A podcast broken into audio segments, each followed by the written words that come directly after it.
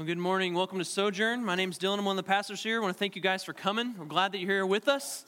Here at Sojourn, we are striving to not be about gimmicks or production, but to be about putting Jesus on display in all that we do. And so when you hear our songs, they're saturated in biblical truth. They're, from people that have meditated on the word or they're straight scripture themselves. And, and when we come to the preaching time, we're not turning to anything else but to the word of God that is our authority over us. And so I'd encourage you guys to turn there. We've been working through 1 Corinthians, and today we start 1 Corinthians chapter 2. So if you guys have a Bible, I'd encourage you to open it to 1 Corinthians chapter 2. If you don't, the words are on the screen, or if you don't have a Bible at all, there's one over here for you. We'd love for you to take that home with you. 1 Corinthians chapter 2, starting in verse 1. Hear the word of the Lord. And when I came to you, brothers, I did not come proclaiming to you the testimony of God with lofty speech or wisdom, for I decided to know nothing among you except Jesus Christ and Him crucified. And I was with you in weakness and in fear and in much trembling. And my speech and my message were not in plausible words of wisdom, but in demonstration of the Spirit and of power, so that your faith might not rest in the wisdom of men, but in the power of God. This is the word of the Lord. Let's pray together. Father, would you be gracious enough to us to completely put on display Jesus and nothing else, that we may see him, treasure him, love him, believe in him, and trust him, and walk out of here doing those same things. It's in his name that we pray. Amen. There's a popular thing in the business world that works really well, and it's this, this kind of a slogan that says that the customer is king. And so if you're in the if you're in business, this is what you want to do. If the customer has a demand or some sort of order, you, you want to make sure that that is taken care of, especially if you're trying to sell something, right? If there's a need for something that someone is willing to pay for, you want to supply that need so that you can make money in the situation as well. So the customer is king, and if anything the customer wants, you want to give them what they want. And we know this is true. We see this through all through businesses and the corporate kind of structure. You look at hotels, the hotels that are the best hotels are the hotels that have the greatest amenities, the most amenities. You look at cars, and the, the, the, fancier cars are the ones that have more, more little gadgets and gizmos to work with inside power windows, power locks, heated seats, all those kind of things. They, they make us think like this is something that's better because it offers more to us. It fits the customer because the customer is king. And so if there's any little thing that the customer might want, boom, we want to give it to them and we want to charge a price for it. And th- this works great in the business world. In fact, I, I, I get a lot of benefit from this because I go on Amazon and I can order almost anything on there that I want. They have so made that and fit that to, to whatever, but somebody just click it in, type it in, and it can be sent right to your door. We love this as customers and as consumers. We're willing to pay for some of those conveniences. And so it's a great model in the business world. But this idea that the customer is king is disastrous in the church. You see, so often what we have done is that we have kind of taken that model and, and that approach to life and to the customer and made it something that the church has wholeheartedly adopted. So much so that the churches often look, look a lot like country clubs, and that's what they've made them like, where you can come and be comfortable, where you can have all your great friends, where you can do all these good things that you want to do, but it's, it's more of a social gathering than what we would call a church in the New Testament. Or you have these gyms, and now you can have a gym in your church. You don't need to go to the gym anymore. You have a gym right in your church because that's what the church people want. Let's give it to them. Or if we want a cafe in the church, let's go ahead and put that in there so they no longer have to go out to the cafe. They can get it right here, or their coffee shop, or whatever it may be. And so, what we've done in this is that we've turned people that come to church, us, into more of a customer and consumer rather than a believer who's following after Jesus. So, the Corinthians had the same issue. There's too much of Corinth in the Corinthian church rather than them being salt and light in their culture and in their context. And so they are coming in as more like customers at the mall rather than people that are ready and willing to, to sit under the teaching of, of Christ. And so often that's exactly the way we are. We want something, we want a place that fits every one of our desires that makes us feel comfortable, that is something that entertains us, that has value beyond even just the spiritual value. We want all the amenities along with it as well. And what I'm concerned with is that as a church, sometimes our, our primary focus and our primary attention has shifted away maybe slightly, maybe largely, but shifted away from what our primary concern should be. Surely this was going on in the Corinthian church. Their primary concern had shifted from what it should be. And, and honestly, like, it's time for us to say enough of this stuff. Enough of this place where we're trying to be a country club, where we're trying to give all these amenities to people that are coming to churches. that needs to go away because what it does is it puts the customer, the consumer, the churchgoer at the center point of all that we're doing here. And Christ never does that with his church. Christ is always the center point of his church, and he wants to be that. And so, as Paul approaches these Corinthians, as he writes to them, what he's trying to remind them of, what he's trying to remind us of, is that we need to concern ourselves with something. And primarily, that concern ought to be the content of what we're doing here. The content of the gospel is what is to be primary in our churches, not the amenities that we offer or don't offer, not the attractiveness of our building, not the, the show or the production that we can put on here, not even the goodness or poorness of the speaker up here every single week. What's most important, what our primary concern should be, is the content of the gospel. Why? So that God's power might be on display, not any church's power. So we need to concern ourselves primarily with the content of the gospel, that God's power would be on display. And this is what Paul is telling the Corinthians. He, he comes to them, and he comes to them with the word of the cross, this message of Christ crucified. He comes to them with the gospel. And he says this is folly to some, those who are perishing, but to others it's power to salvation. Those are those who are believing. But notice in verse 1 Paul's intentionality with these things. He says, And when I came, and I, when I came to you, brothers, did not come proclaiming to you testimony of God with lofty speech or wisdom. And so Paul comes, once again, he's talking in familial language, brothers. He wants to come alongside them and remind them of the truth of the scripture, remind them of why he came. And he, he reminds them of what he proclaimed and why he proclaimed it. And so let's look back in verse 17 of what he came to do. He said, Christ didn't send me to baptize, but to preach the gospel Again, in verse 23, he emphasizes what he came to do. But we preach Christ crucified. He goes down in verse 29 again. This is kind of why he's doing these things, what he's doing, so that no human being, human being might boast in the presence of God. And so, what he's doing is he's coming with the gospel, Christ crucified, this word of the cross, that no human being might boast, that everyone could say that God is the one who has done this, nothing else has persuaded it. And so he came to preach, and he came to preach a certain message that would be clear to them Christ crucified, this word of the cross. But he was intentional in his coming. So not only did he go to Corinth, which I'm guessing if you're going to put on desirable cities, if you're Paul, that one probably wouldn't have been at the top. But he was intentional with his going. He had a mission with his going. But even in the content that he gives to them, he's intentional. And look at it. He's intentional with what he gives them and what he doesn't give them. He gives it thought. He's strategizing how to best reach these people. Now, we've sent a team to Thailand last year, and we're getting ready to send another one here in May. What if they went to Thailand? They, they look out on the map and say, Man, Thailand, Chiang Mai, there's a bunch of people that have never heard the gospel. Let's go there and preach the gospel. So they hop on a plane, they got all the money, they go there, and they get there and say, Let's just go preach the gospel we got to appreciate the desire there, right? But, but there needs to be some strategy behind that. Because as an English speaking American, you might have some problem communicating the gospel to people that don't speak English. And so you need to think strategically how can we best get them the gospel? One of those things you might want to think about is language. What's the barrier here? How can we do this? And so our team, what they thought of is like, let's go into some schools where they want to learn English, where we can teach them these things and even kind of subversively give them the gospel.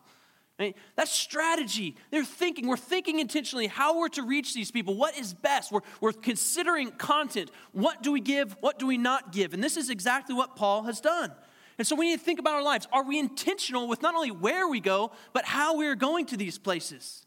Do we strategize and think about and give thought to how we're going to tell others the gospel, how we're going to get it to them in a way that they can understand it and believe it? We need to be intentional in these things. And this is what Paul is.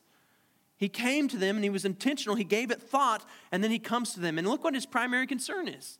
His primary concern in his strategy and in his all his intentionality, it was in the content of his message. He says, I did not come proclaiming to you the testimony of God with lofty speech or with wisdom. So he's intentional what he does and doesn't do. He did proclaim this testimony of God, but he did not do it with lofty speech and lofty wisdom. So, in other words, he's using, not using a form of, of superior speech, superior wisdom that they would have been attracted to in and of itself. So his language was conducive not to self display, but to the display of the cross.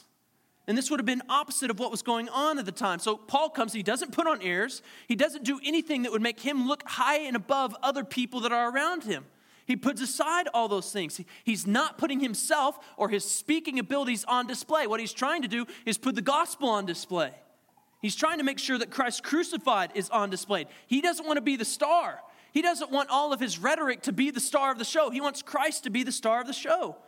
And so rather than doing that, he says in verse 2 I decided to know nothing among you except Jesus Christ and Him crucified. He decided. He thought about it. He gave it thought. He went with intentionality. He went with intentionality, not just with being there, but with what he said and didn't say, what he held in and what he did, spoke in front of them. And he didn't do this everywhere. He is fitting his message to his context that he was going to. And so he goes with this intentionality. And he says he decided to know nothing among them except Jesus Christ and Him crucified. One commentator says it really well, I think, when he says that he, he, he knows nothing. It says to know nothing doesn't mean that he left all other knowledge aside, but that rather he had the gospel with its crucified Messiah as his singular focus and passion while he was among them. Paul is thinking about these things so that he can protect the content of the gospel. He didn't say, Don't ask me any questions because I don't know anything about that. I just know Christ and Him crucified.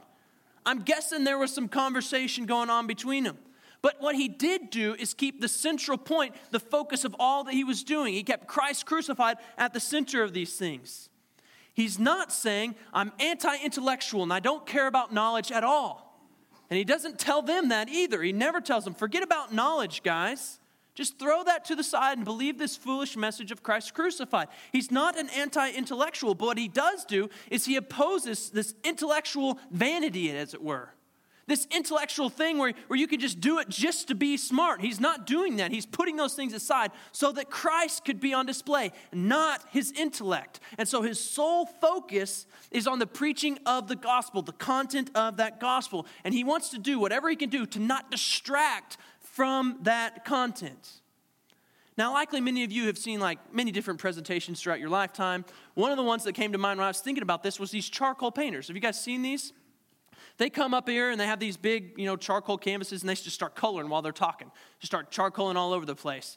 And I've seen this like three or four times, several times I've seen these charcoal guys. And and I cannot remember one time what they were talking about. Now, I'm not it was in church, out of church, they were all over the place. It wasn't specifically with a, a, Christian message all the time, but I can't remember any message. I cannot remember. What I do remember is that they were up there painting their charcoal. Right? Now, I'm not saying don't do that, don't be a charcoal painter. If you can fit that into your context and get the gospel to people, go for it. Amen. But the point is, what I'm trying to say is, is we don't want something like that to distract from the content. And this is exactly what's happened in my life. The charcoal painting was distracting from the content because I remember nothing about the content, what they were saying, and I only remember their little pictures. That's not what we want to do. And this is not what Paul was trying to do. He's, that's what he's putting aside the charcoal paintings and all those things so that they can see Christ crucified, so that the content can be protected. And so he decides to know nothing among them. He wants the, their attention to be captured not by his speaking, not by his intellect, not by his great skill, but by Christ and him crucified.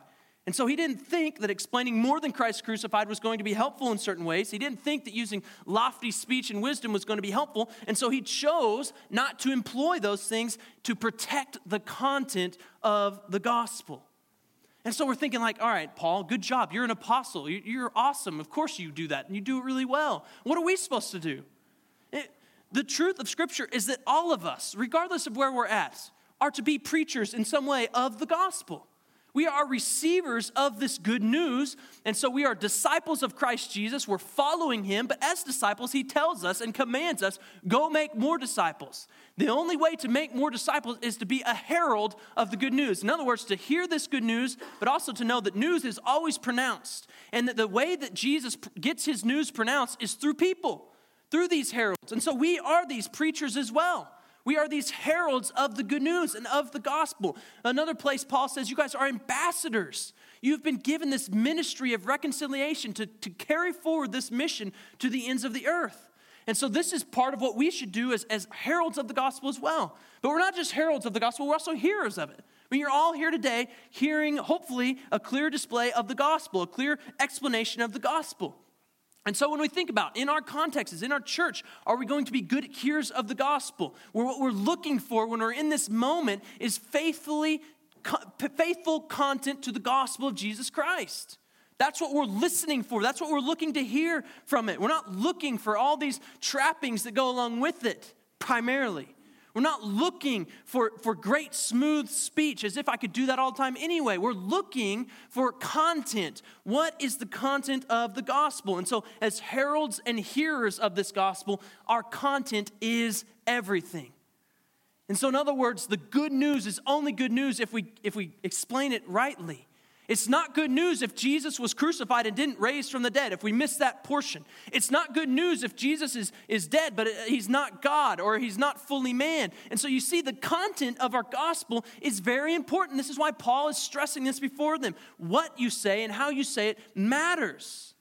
And so we can so often fall into this trap of making something else the main concern making our, our wisdom sound right, like all of our logic lines up. Sometimes that can be our main concern. Or, or this smooth delivery where we have no hiccups in anything that we tell people. We make that our main concern. And I'm not saying those things are bad, but I am saying our main concern, our primary concern, should be the content of the gospel. This must be our main concern. And so if we get the content right and we mess everything else up, God's power can still be at work, right? But if we do the opposite and we do really smooth and we miss the content and we mess that up, then there is no power because there is no gospel. And so we have to be primary, primarily concerned about the content of the gospel. And so we go and we preach with intentionality. We're thinking about how to best protect the content of our gospel. We're to listen when we're, when we're hearing preaching, when we're hearing people teach from the scripture. We're listening, not critically, but we're evaluating wisely because we want that content to be protected in any realm that we're in. And so Paul is putting before them to be concerned primarily with the content of the gospel. And as a church, this is what he came to them doing. And so he's spoken about them, about the preaching that he came with them. He, this is the preaching that I brought to you. But then he kind of turns his focus a little bit from the preaching to him as the preacher. And so he's discussing the preaching, and now he's discussing himself as the preacher. If you look in verse 3, and I was with you in weakness and in fear and in much trembling. Now, Paul kind of speaks about his own situation here among them, and he's doing some reminiscing. And it's not kind of what you do when you're normally reminiscing with people. Like, guys, you remember how awesome I was above you? That's what we would do, right? Remember how great that experience was? And Paul comes to them and says, Hey, you know what? You remember how weak I was? How much fear and trembling was there? You remember those things? Now, we got to be curious. What, what weakness was Paul talking about? It, we, likely, he's speaking in a way that it was something that was observable before him. And when we think about Paul's life, we have a lot of options to pick from of what could have been his visible weakness to this church. So, Paul was known to be this guy with kind of messed up knees, he was called a man of kind of small stature, so he wasn't a big guy. He was likely balding, you know, had a crooked nose, messed up eyes. He has this thorn in his flesh that he's, we don't know what could have been. It could have been a, a limp. He, he, he, had constant hunger, so maybe he didn't look the best. Uh, he was working with his hands, so he's probably had this kind of grisly appearance. I, I'm kind of picturing that he kind of looked a little bit like this. this is just kind of how I picture it, right? Ugh, kind of, kind of ugly. Who knows for sure? We can't know precisely what he speaks of, but there's plenty of options when we think about Paul. But he wasn't just with them in weakness. He didn't just have this outward appearance that could have been kind of grisly. He says he came with them with fear and trembling. Well, once again, we don't, we don't have an explanation of this fear and trembling. We don't know exactly what he was fearful of or what he was trembling for. Maybe it was because he had this weighty message of the gospel that saves sinners in front of a bunch of sinners, and he felt that sense of weight that was on him. Maybe that was his fear and trembling. Maybe he just has this fear of the Lord that he wants to protect this content. Maybe that was his fear and trembling. But whatever it was, it was evident to the Corinthians. They saw his weakness, they saw his fear and trembling. They were evident to them. And so he goes on to talk about it. Verse 4 my speech and my message They were not in plausible words of wisdom, but in demonstration of the Spirit and of power. Now, in Paul's day, when he was in Corinth, there were this group of people that would be the opposite of this. There were these sophists that what they would do is that they would come and preach this great content before people where they would be praised, where they would be followed, where they would even gain paying students for being good at what they do. This is what's going on at the time. And so Paul could have fit in that stream and been just the same as them. He comes and he gives this great skill and he gives great order. You know, he, he comes with this great message and people start to follow him, even, even pay to be his follower. But Paul doesn't do those things. Paul's speech, Paul's message weren't the things that were on display. The content is what he's putting on display, not his persuasion, not his gaining of followers, not his gaining these paying students but the content was on display. Now, now we can't get this wrong and think that Paul wasn't a good speaker. That's not true. When you look in Acts chapter 14, Paul goes to the city of Lystra.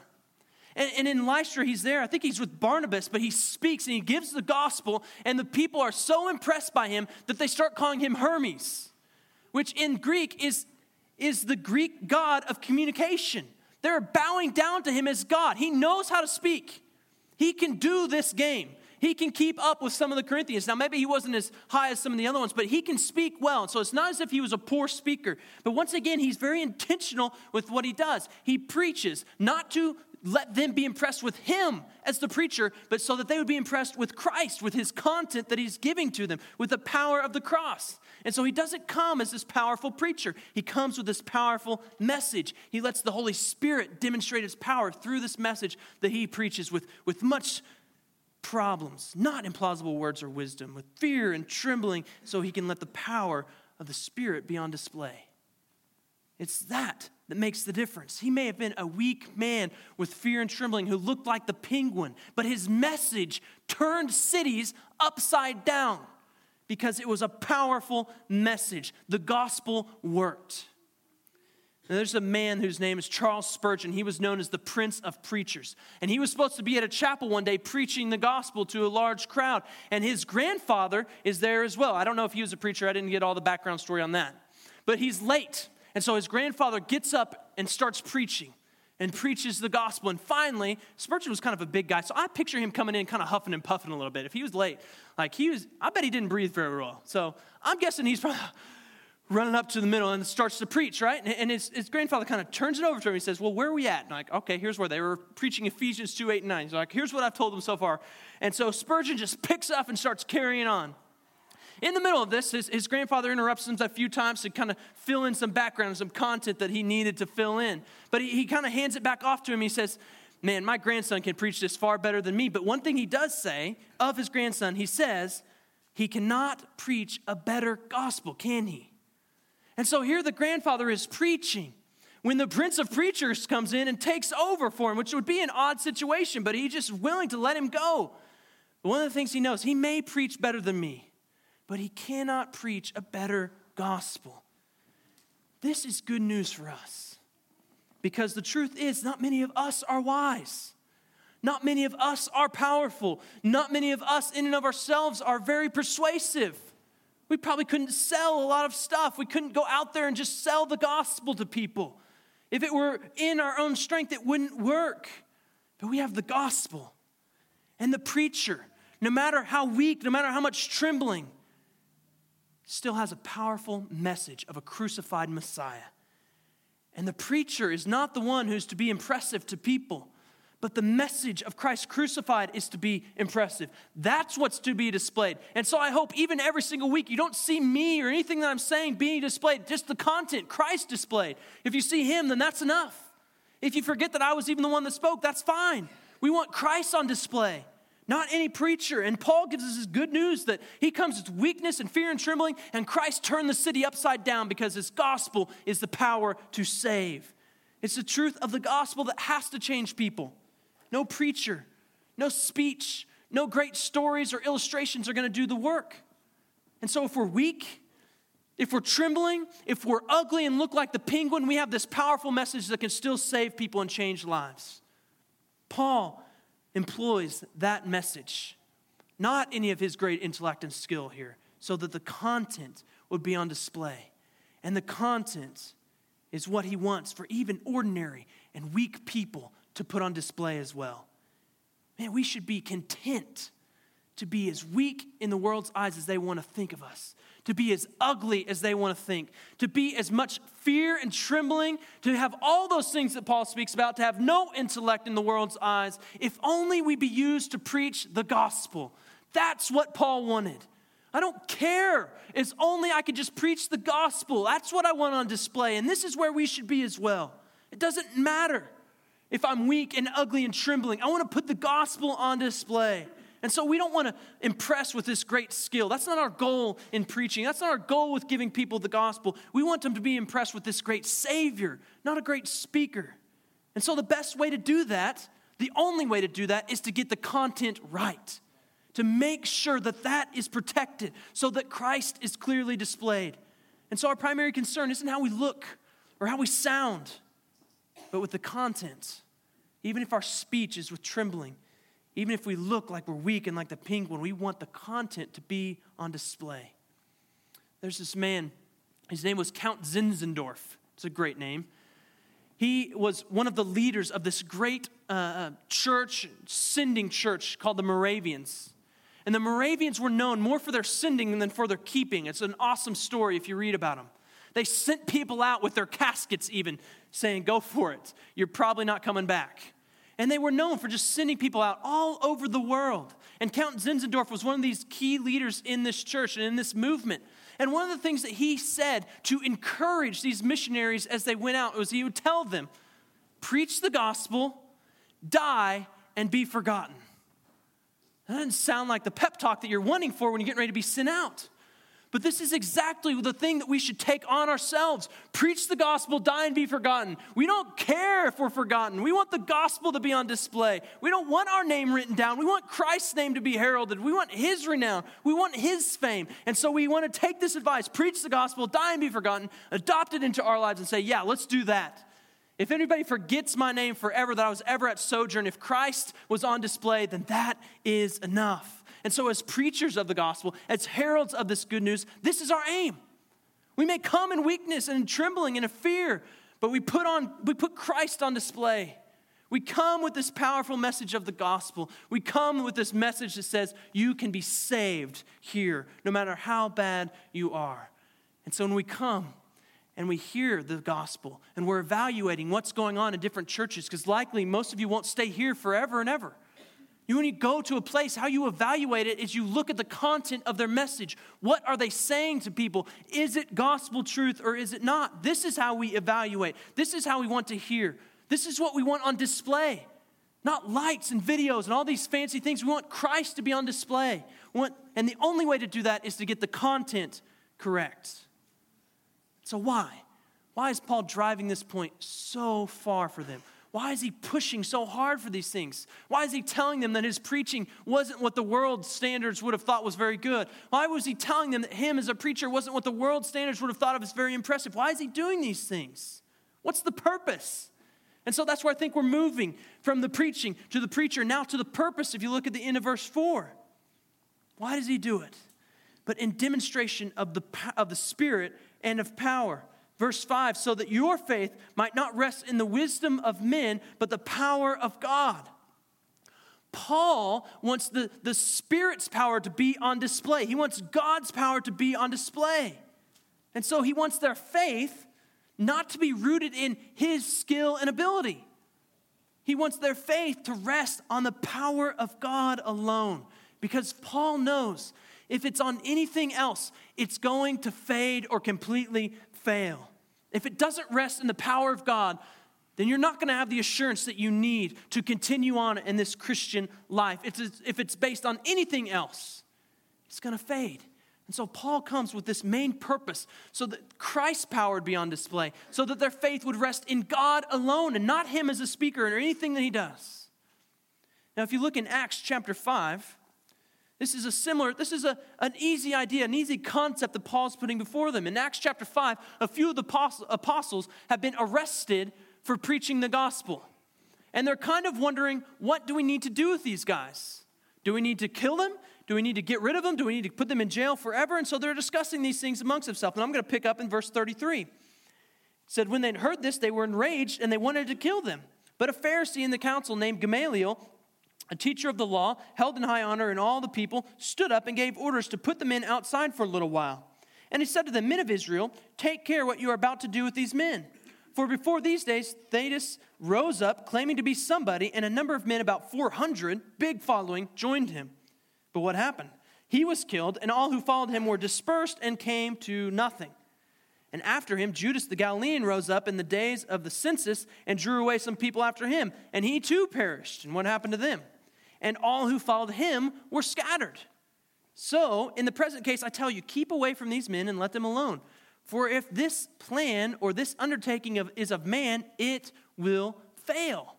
You see, the world knew of messages and people where the person was the focal point, where his message was the focal point. So much so that if this guy dies, the people, his followers, fall away. Paul knows of these things. He probably even knew some of these people that fell away after they were following this leader. Paul does not want this to happen to the Corinthians. Paul doesn't want to die and then all the Corinthian church completely disperse. And so he knows if their faith is put in him even a little bit, that that's going to cause them problems down the road. And so he preaches and he comes in such a way so that their faith would rest in God alone. He decides to know nothing among them. Among them. He decides to come in weakness and in fear so that their faith would rest in the power of God. And then one commentator said it really well that faith is not based on how entertaining, informative, or compelling the speaker is, but of the power of God transforming the hearts of hearers. This is what Paul wants for them that they wouldn't put any faith in him. And to do this, the content is key. Faith comes by hearing, but not just hearing anything, hearing by the word of Christ. And so it has to be a word of Christ. It doesn't just come by hearing any news, it comes by hearing the word of Christ. The content is important because it's through Christ's work and what we say about his work and what he's done that the message is powerful. And so we say that people are saved by grace through faith. This is not your own doing, it's the gift of God. That matters that that content is there. Because if that content's not there, then we skew the whole thing. And people aren't resting in Christ alone for their salvation, but in something else. Paul's purpose wasn't to gain more followers. It wasn't to, to get a fan base for himself, to have this Paul fan club floating around all over the place. He didn't want people to say how impressive he was, that he sounds better than others, or that he looks better than others, or that his arguments make more sense than others. What he wants is for God's power to be on display through the gospel. What he wants is for this foolish message of Christ crucified to completely flip the city upside down. What he wants is Christ on display, and so he protects that content.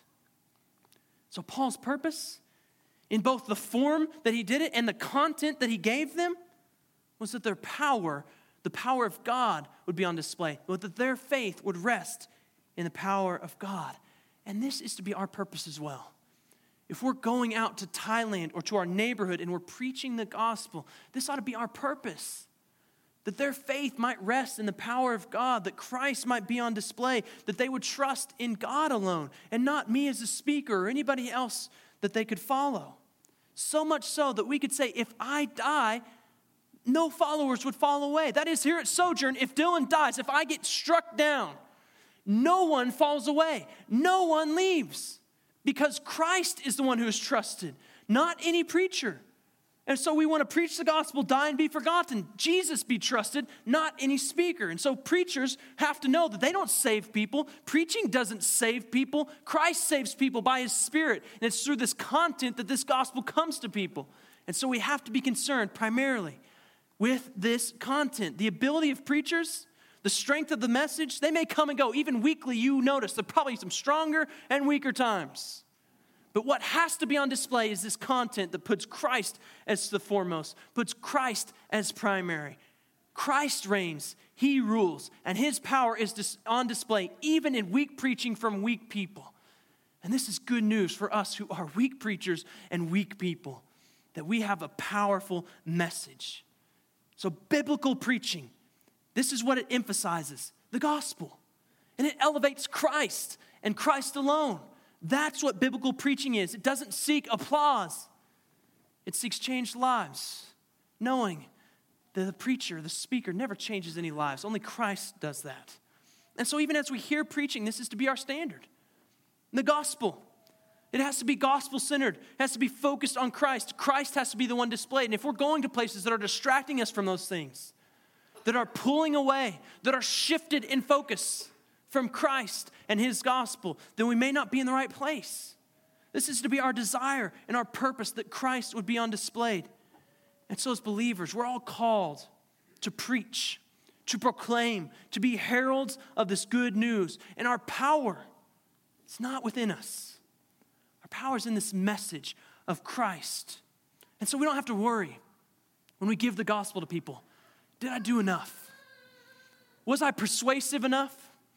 Was I smooth enough in my delivery? Did I illustrate that well enough? We don't have to be primarily concerned about those things because the power of our message isn't in any of those things at all.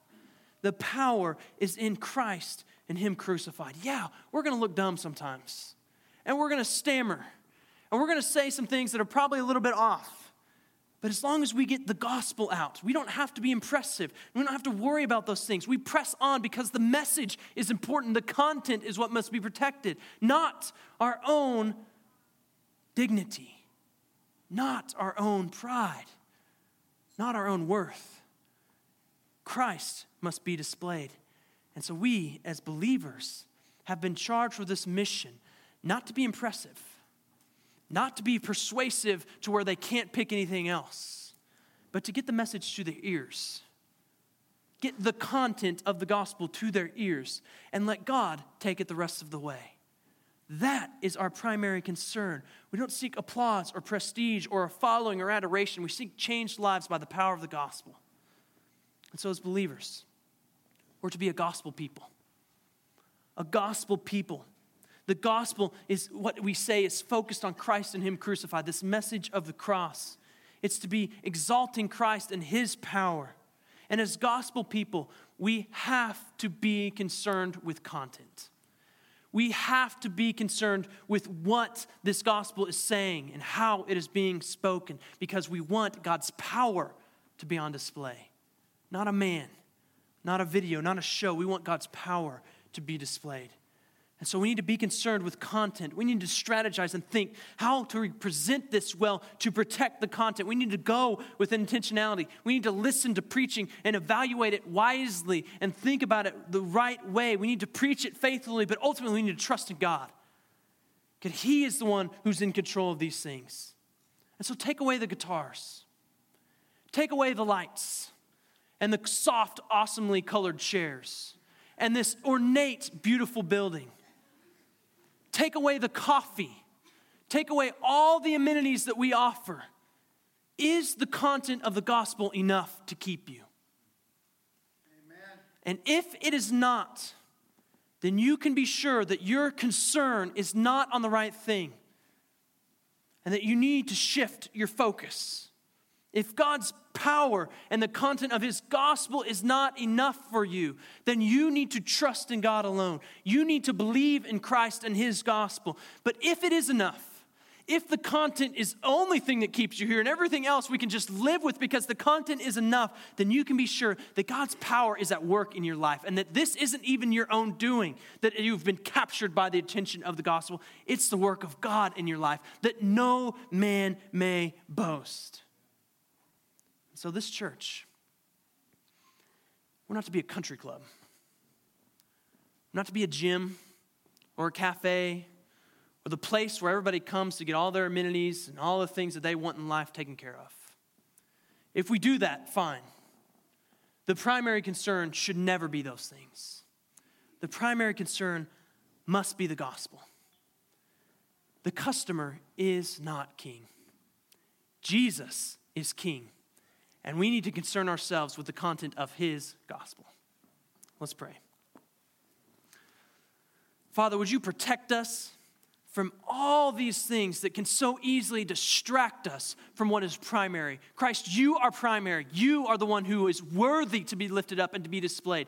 Nothing else is even halfway up to your worth And so may we never put anything even close to that. May we never put anything as an importance in our life that's even close to the importance we place on you and your fame and your glory and you being displayed in our lives. And would you protect this church and this body from those things? Protect us and in our individual lives from making our concern anything else but Christ. Help us to be faithful heralds of the good news, knowing that the content is so key and important. Thank you for the heart of these people, these sojourners that are here with us, and even the heart of what was formed here at the beginning, that the content is essential and primary, and that all those other things may come and go, but that Christ must be displayed. And his gospel is important. May we stay in that place for God's glory, for your renown, for your honor, not for our own. It's in Christ's name that we pray these things. Amen.